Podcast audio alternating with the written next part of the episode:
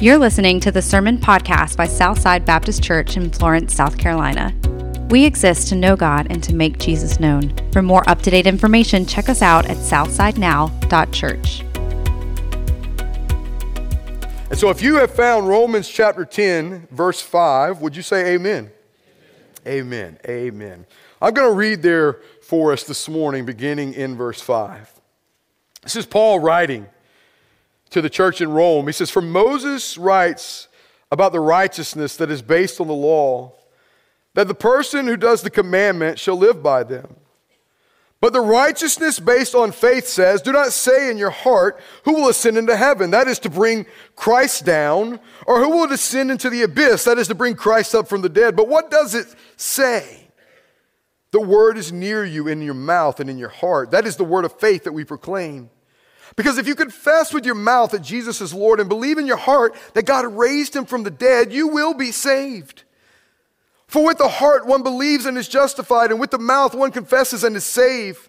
For the scripture says, everyone who believes in him will not be put to shame. For there is no distinction between Jew and Greek, for the same Lord is Lord of all bestowing his riches on all who call on him. For everyone who calls on the name of the Lord will be saved.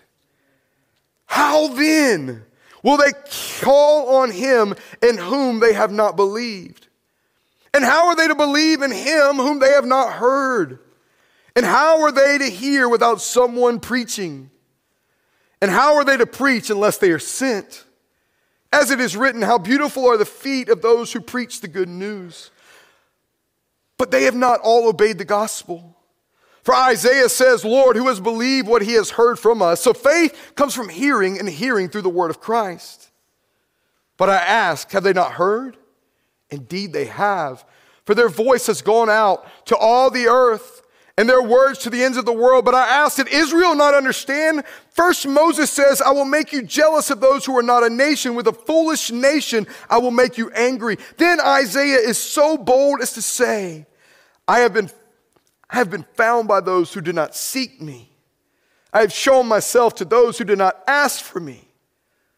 But of Israel, he says, all day long I have held out my hands to a disobedient and contrary people. Father in heaven, this is your word for your people. Father, this morning, would you open our hearts? Would you open our minds and ears to your truth? Father, would you illuminate your scripture, Father, by the power of your Holy Spirit? And Father, this morning I pray, Father, that we would not simply be hearers of the word, Father, but we would be doers of the word. And so, Father, transform our hearts, transform our minds. We give you this time in the name of Jesus. Amen. Approximately 150 years ago, there was a revival. And this revival occurred in Wales, and throughout church history, it's what we know as the Welsh revival. And there was a great movement of God among the people there in Wales. And as a result of this great revival, this great movement of the power of God, the Spirit of God in the people there in Wales, there were those who were called to be missionaries, those who obeyed God in this call and who were sent from the people of Wales to go carry the gospel to the ends of the earth. And out of this calling and out of this sending, there were some missionaries who went to northeast India believing that God had called them there to share the gospel with those who lived in these parts of the world. Choosing to go and share the gospel in northeast India in this moment took much faith. Because the people of northeast India were far from God. Barbaric is probably one of the best words that could be used to describe them. Primitive in many of their understandings. They were known as headhunters. If they didn't like you, if they didn't like what you brought to them or any ideas that were brought among them, they would kill you and hang your head as a trophy. These were the people that resided in northeast India. And those who had trusted in Jesus there in Wales believed that God was calling them to go and to share the gospel in these parts of the world. And so they went. And there was much resistance. There was much pushback from these villagers in these parts of the world. But over time, and through the faithfulness of God and the obedience of his saints, there was a man who came to the saving knowledge of Jesus Christ. And through his faith, his wife and his two children also came to the saving knowledge of Jesus Christ. And joyful of their salvation, they began to share what this man the God man named Jesus had done in their very lives and the transformation that they had experienced by and through the good work of Jesus Christ. This very truth that had been brought to them by people from across the seas. And so, as they began to share among the villagers what Jesus had done in their life, the chief began to get word of what they were speaking of, and the chief grew angry.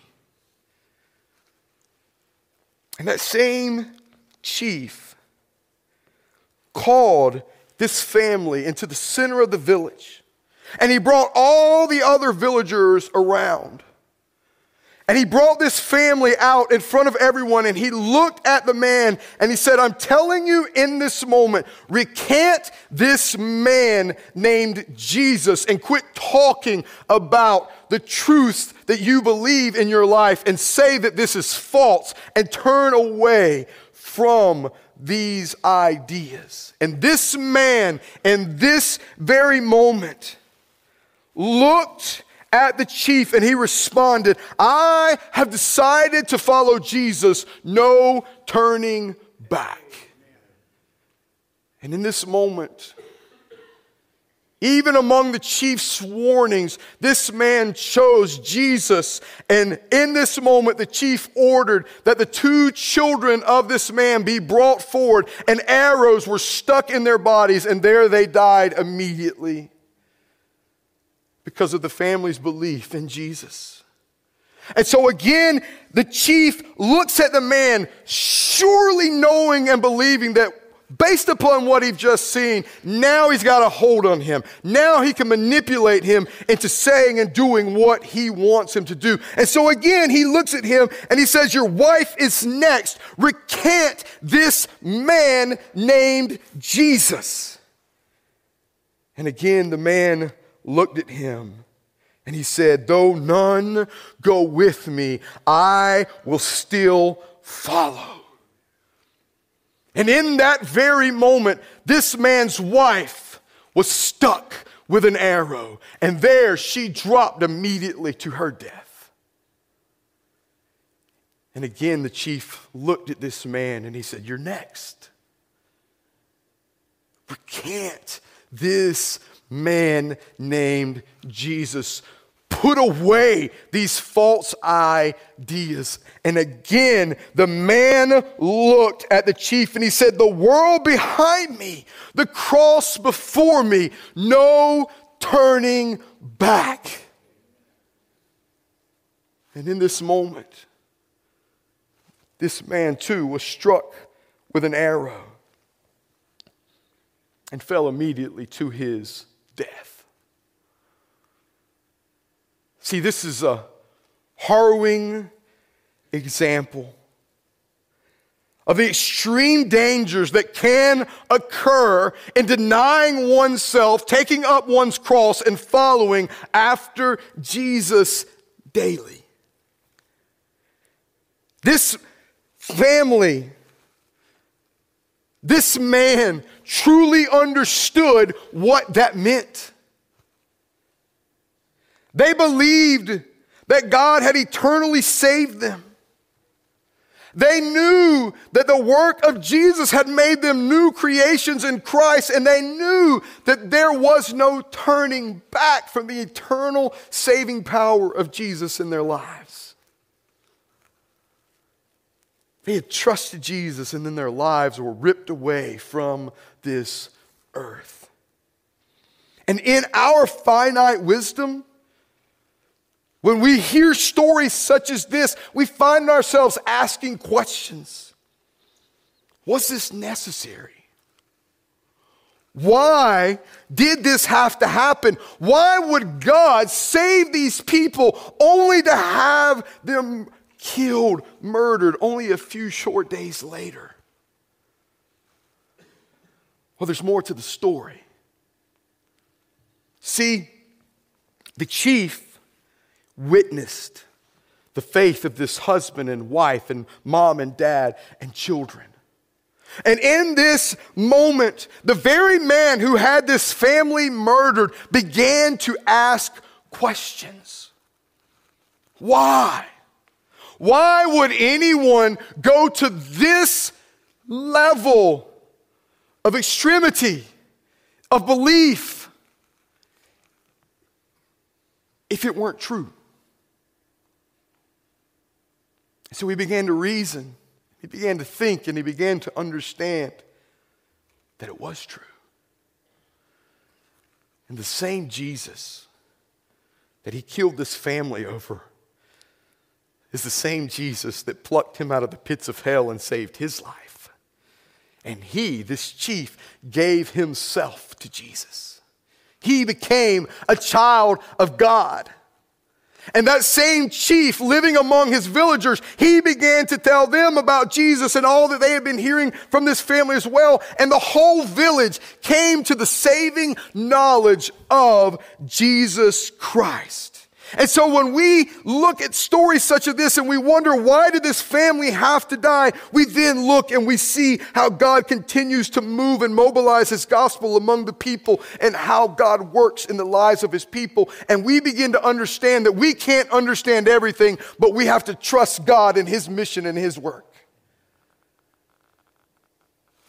This is an incredible story of God's good work in the life of his people. This man who loved Jesus, he sacrificed everything. Sacrificed everything for Jesus. And we, as the church now, we sing these very words.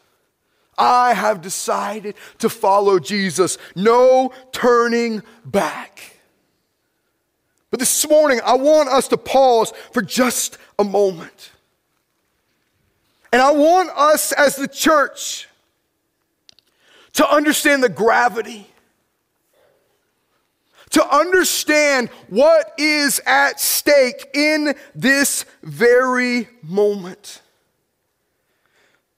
As Christ's followers, do we truly believe these words? No turning back.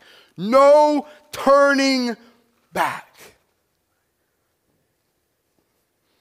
Are we? Southside Baptist Church committed to living out the gospel with the understanding that there is no turning back. Knowing and believing that living out the gospel can, in fact, be immensely dangerous. While this family paid the ultimate price of sacrifice within this story, we truly see a progression and a process of the way in which God works among his people. See, this family, this village, does not come to the saving knowledge of Jesus Christ if, first and foremost, that there weren't hearts and minds changed in Wales. This village this chief, this family, their hearts and minds are not changed with the gospel of Jesus Christ. If first and foremost, that the hearts and minds of those who were changed in Wales with the gospel of Jesus Christ hear the call of God to go and to take this good news to other people, and they respond first and foremost obediently to God's call. And then the church understand that this is the mission of God, and the church sends them out in this mission. See, there is a process and a, and a progression that must take place in order for villages to come to the saving knowledge of Jesus Christ. And it is the church as a whole obediently obeying Christ in his mission call. See, those missionaries that left from Wales, they were funded, commissioned, and sent by their churches. And so God is calling us together as the church this morning into a beautiful work. He's calling us to be obedient together in the mission to take the gospel to the nations. And so we learn through this story this morning and through the scriptures that we're getting ready to, to dig into that we as a church, we are called to be missional together. We as the church, we are called to be missional together. See, Paul, who wrote this letter to Rome, he was a missionary. And Paul was funded, commissioned, and sent by the church. Paul obediently followed God wherever God called him to go. And he would go. And there was no turning back in Paul's life. And so, in these verses within Romans, we truly see the heart of Paul.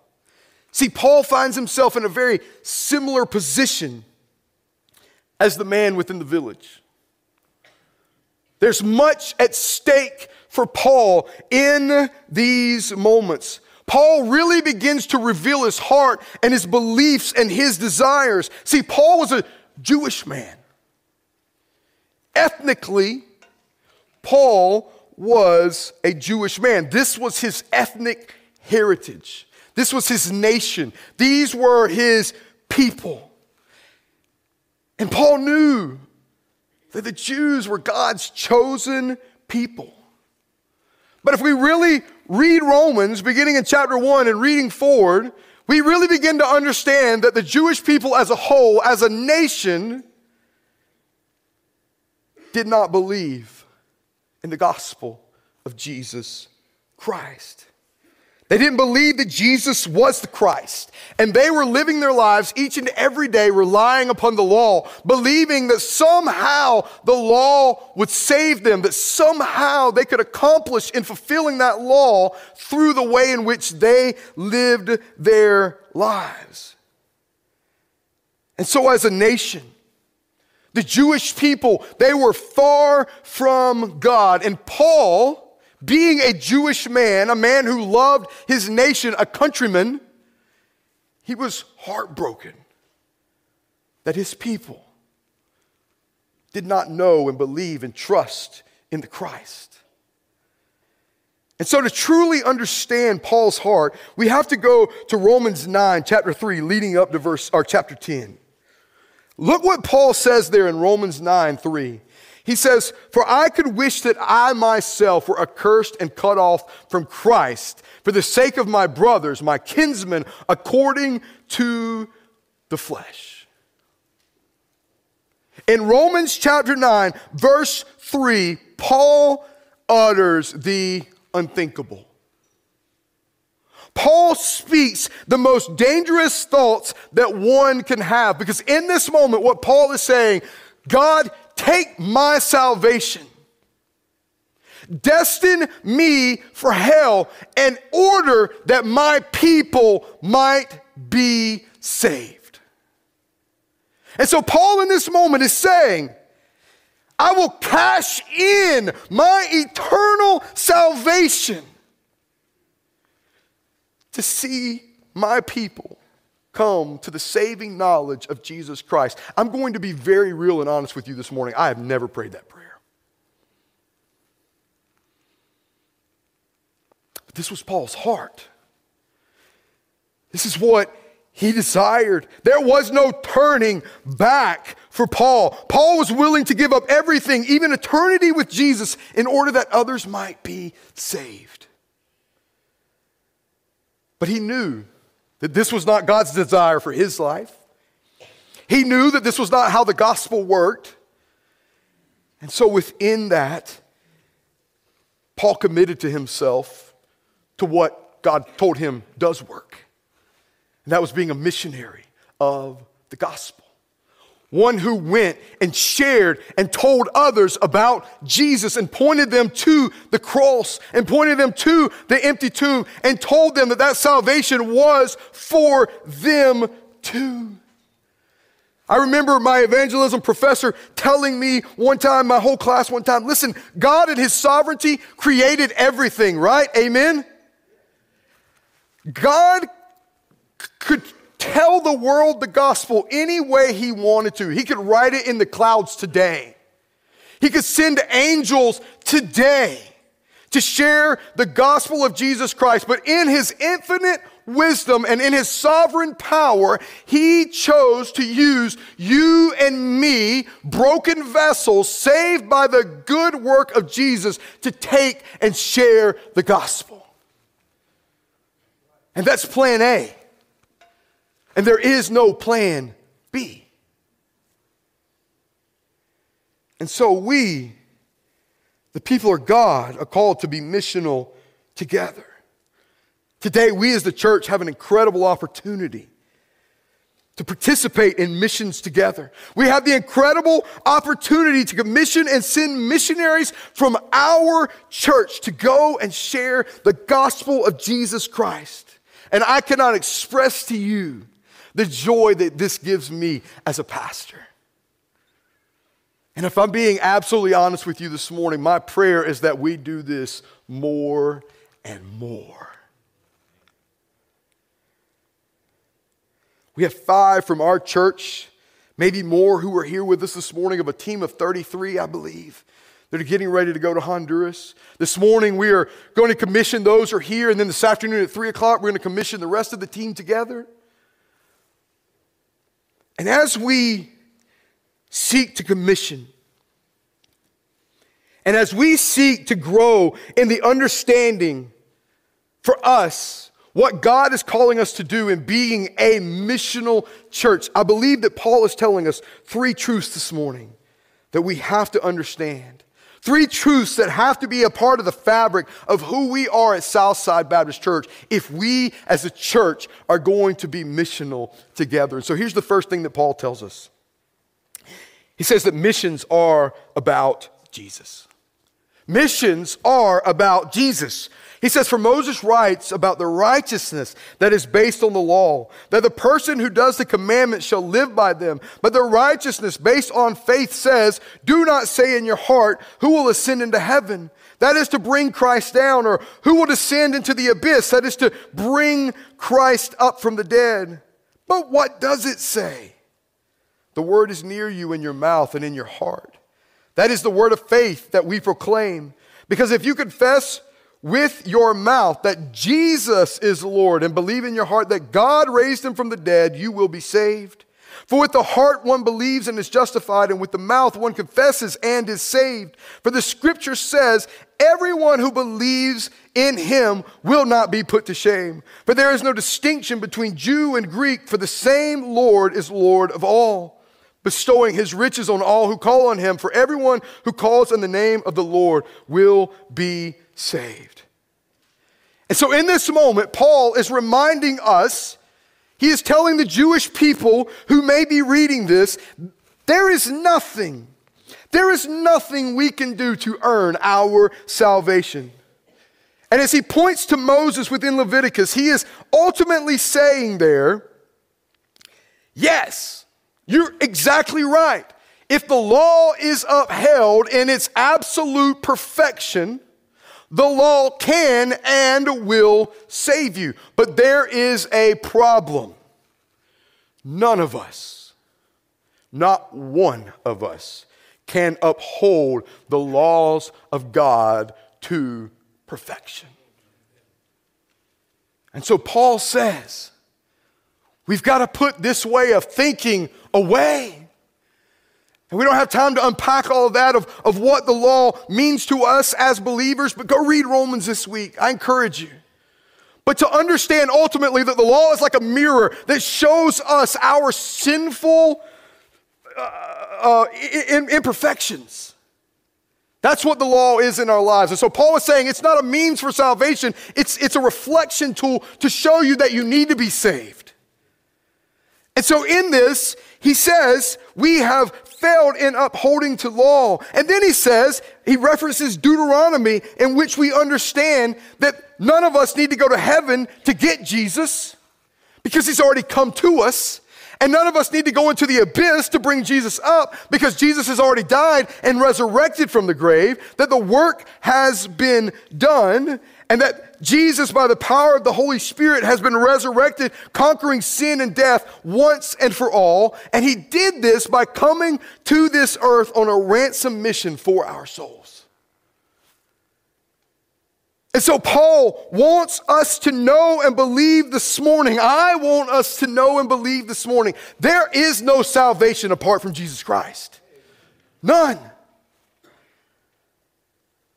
Every other false religion created by man in this world claims that a person has to put forth effort to climb the mountain towards their little g God.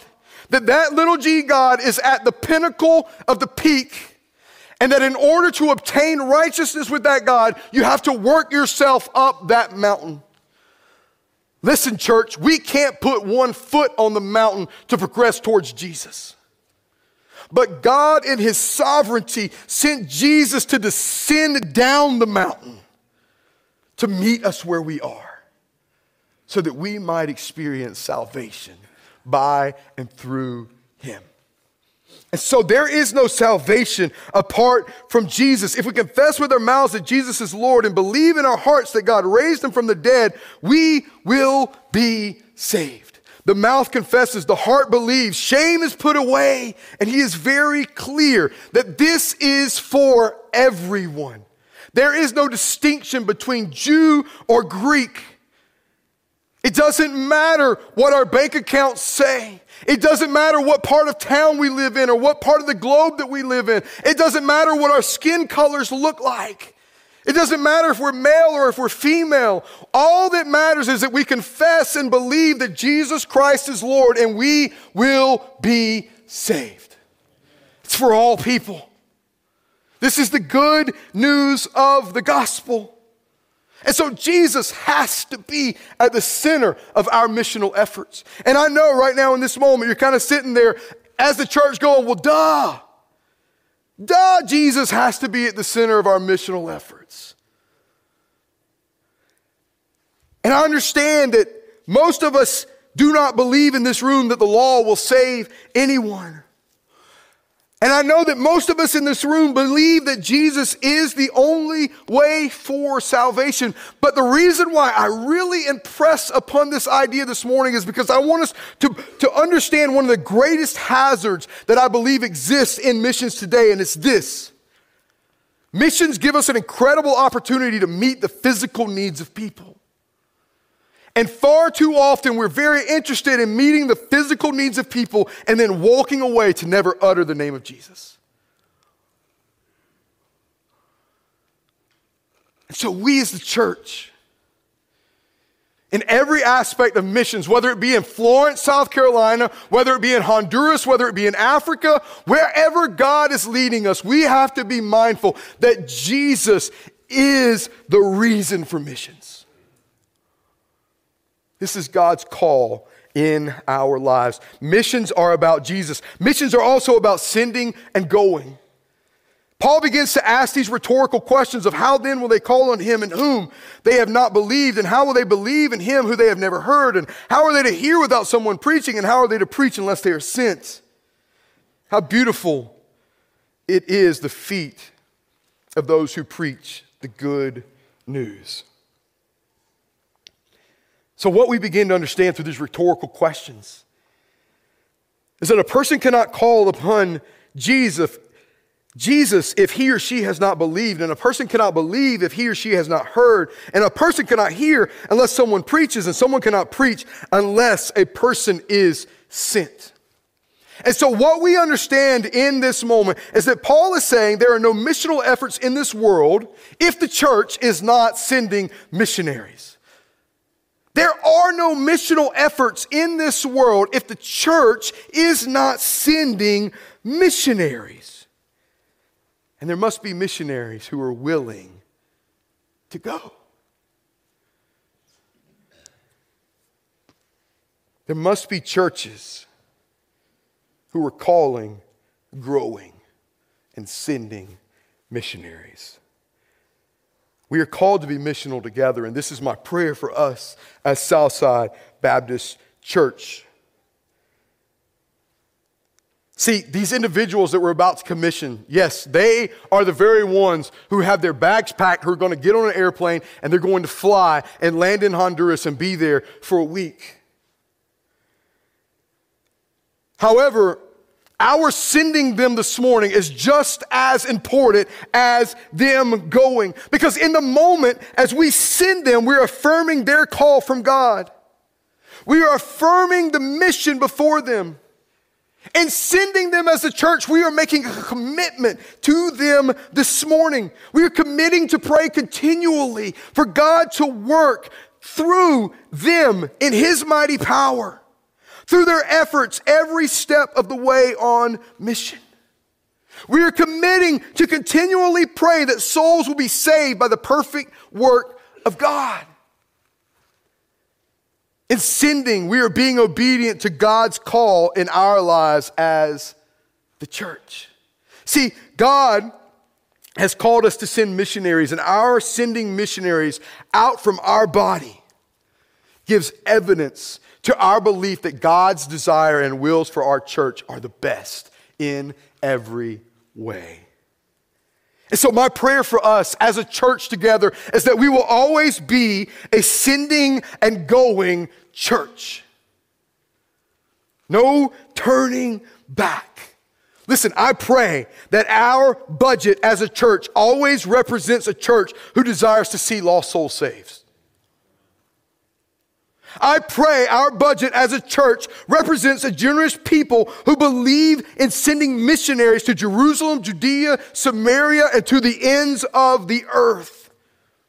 And knowing and believing that this is our eternal purpose. I pray that as individuals we would be generous in our giving believing that every dollar we give will be used to make disciples in the name of Jesus. How will they believe if we aren't sending and going?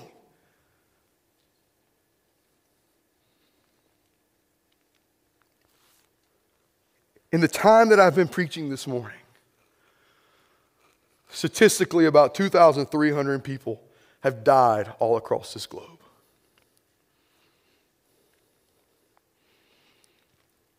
Death is on a vicious pursuit. And every single person who breathes his or her final breath will open their eyes for all eternity, staring at Jesus and being with him for all eternity, or they will open their eyes separated from God to dwell in the pits of hell for all eternity. This is what is at risk and at stake.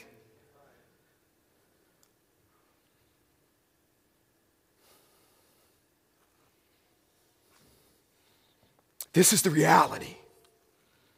The mission is absolutely urgent. Missions are about sending and going. How beautiful are the feet of those who preach the good news. So, together as a church, let's be about sending, let's be about going, making Jesus the center of the missions. And the final thing we have to know is that missions are about trusting God for salvation. Missions are about trusting God for salvation. We see Paul's heart there at the end.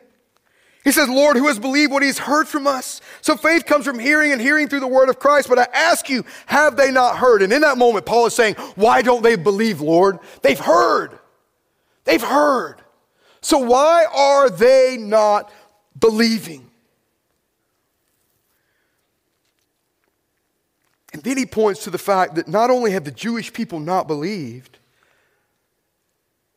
but then there's the Gentiles who have never pursued God in anything, who God in His grace and in His mercy has pursued, and they are believing the gospel of Jesus Christ and they are being saved. And Paul in this moment is a bit spiritually perplexed. He's confused as to why the Jewish people were blinded by their sin and that the Greeks, the Gentiles, are having the scales of their eyes plucked off and they're understanding and believing the truth of the gospel. And so, Paul was hurting, he was in pain, he was confused. However, Paul continued to trust God. Paul recognized and believed that his role with missions had absolutely nothing to do with choosing who would and who wouldn't be saved. Paul recognized that his task given by God was to share the good news of Jesus with those who would listen. He knew that God would take care of the rest. See, this is our position within missions. We are called to share the good news of Jesus, knowing and believing that God will take care of the rest in ways that we could never imagine, think, or dream. When the villager stood before the chief of the village, no one in that moment could understand or believe or begin to conceive what was about to happen. A murdered family would lead to a village of people being saved. See, this is unfathomable in any human mind, but in the mind of God, what Satan meant for evil, God meant for good. And we can trust God in all things, even in the moments that may mean life finishes on this earth and eternity begins in heaven. Even in those moments, God is at work.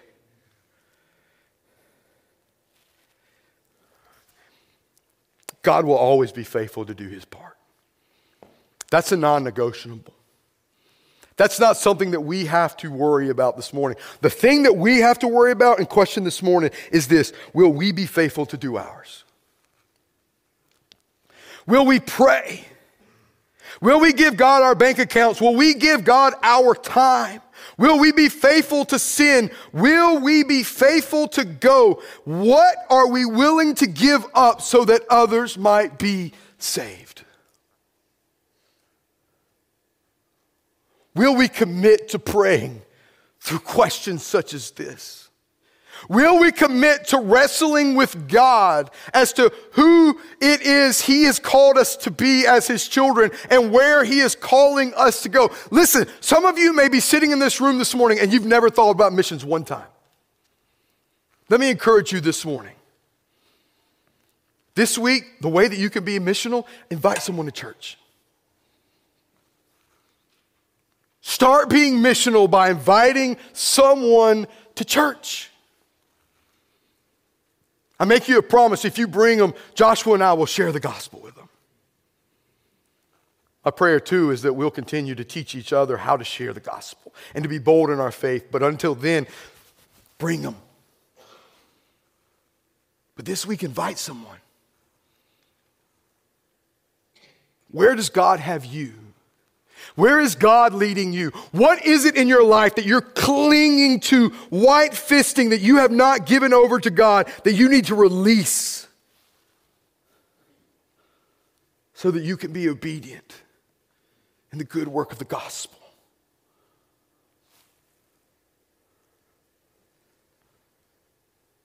God is doing an incredible work among us here at Southside. I believe that with everything I have. It's God and only God. And I am marveling at his goodness and grace. And if I am honest with you right now in this very moment, my greatest fear, my greatest fear in this very moment is that we will find ourselves celebrating what God is doing among us here, only to be excited and concerned about more that we can obtain within the walls of this building.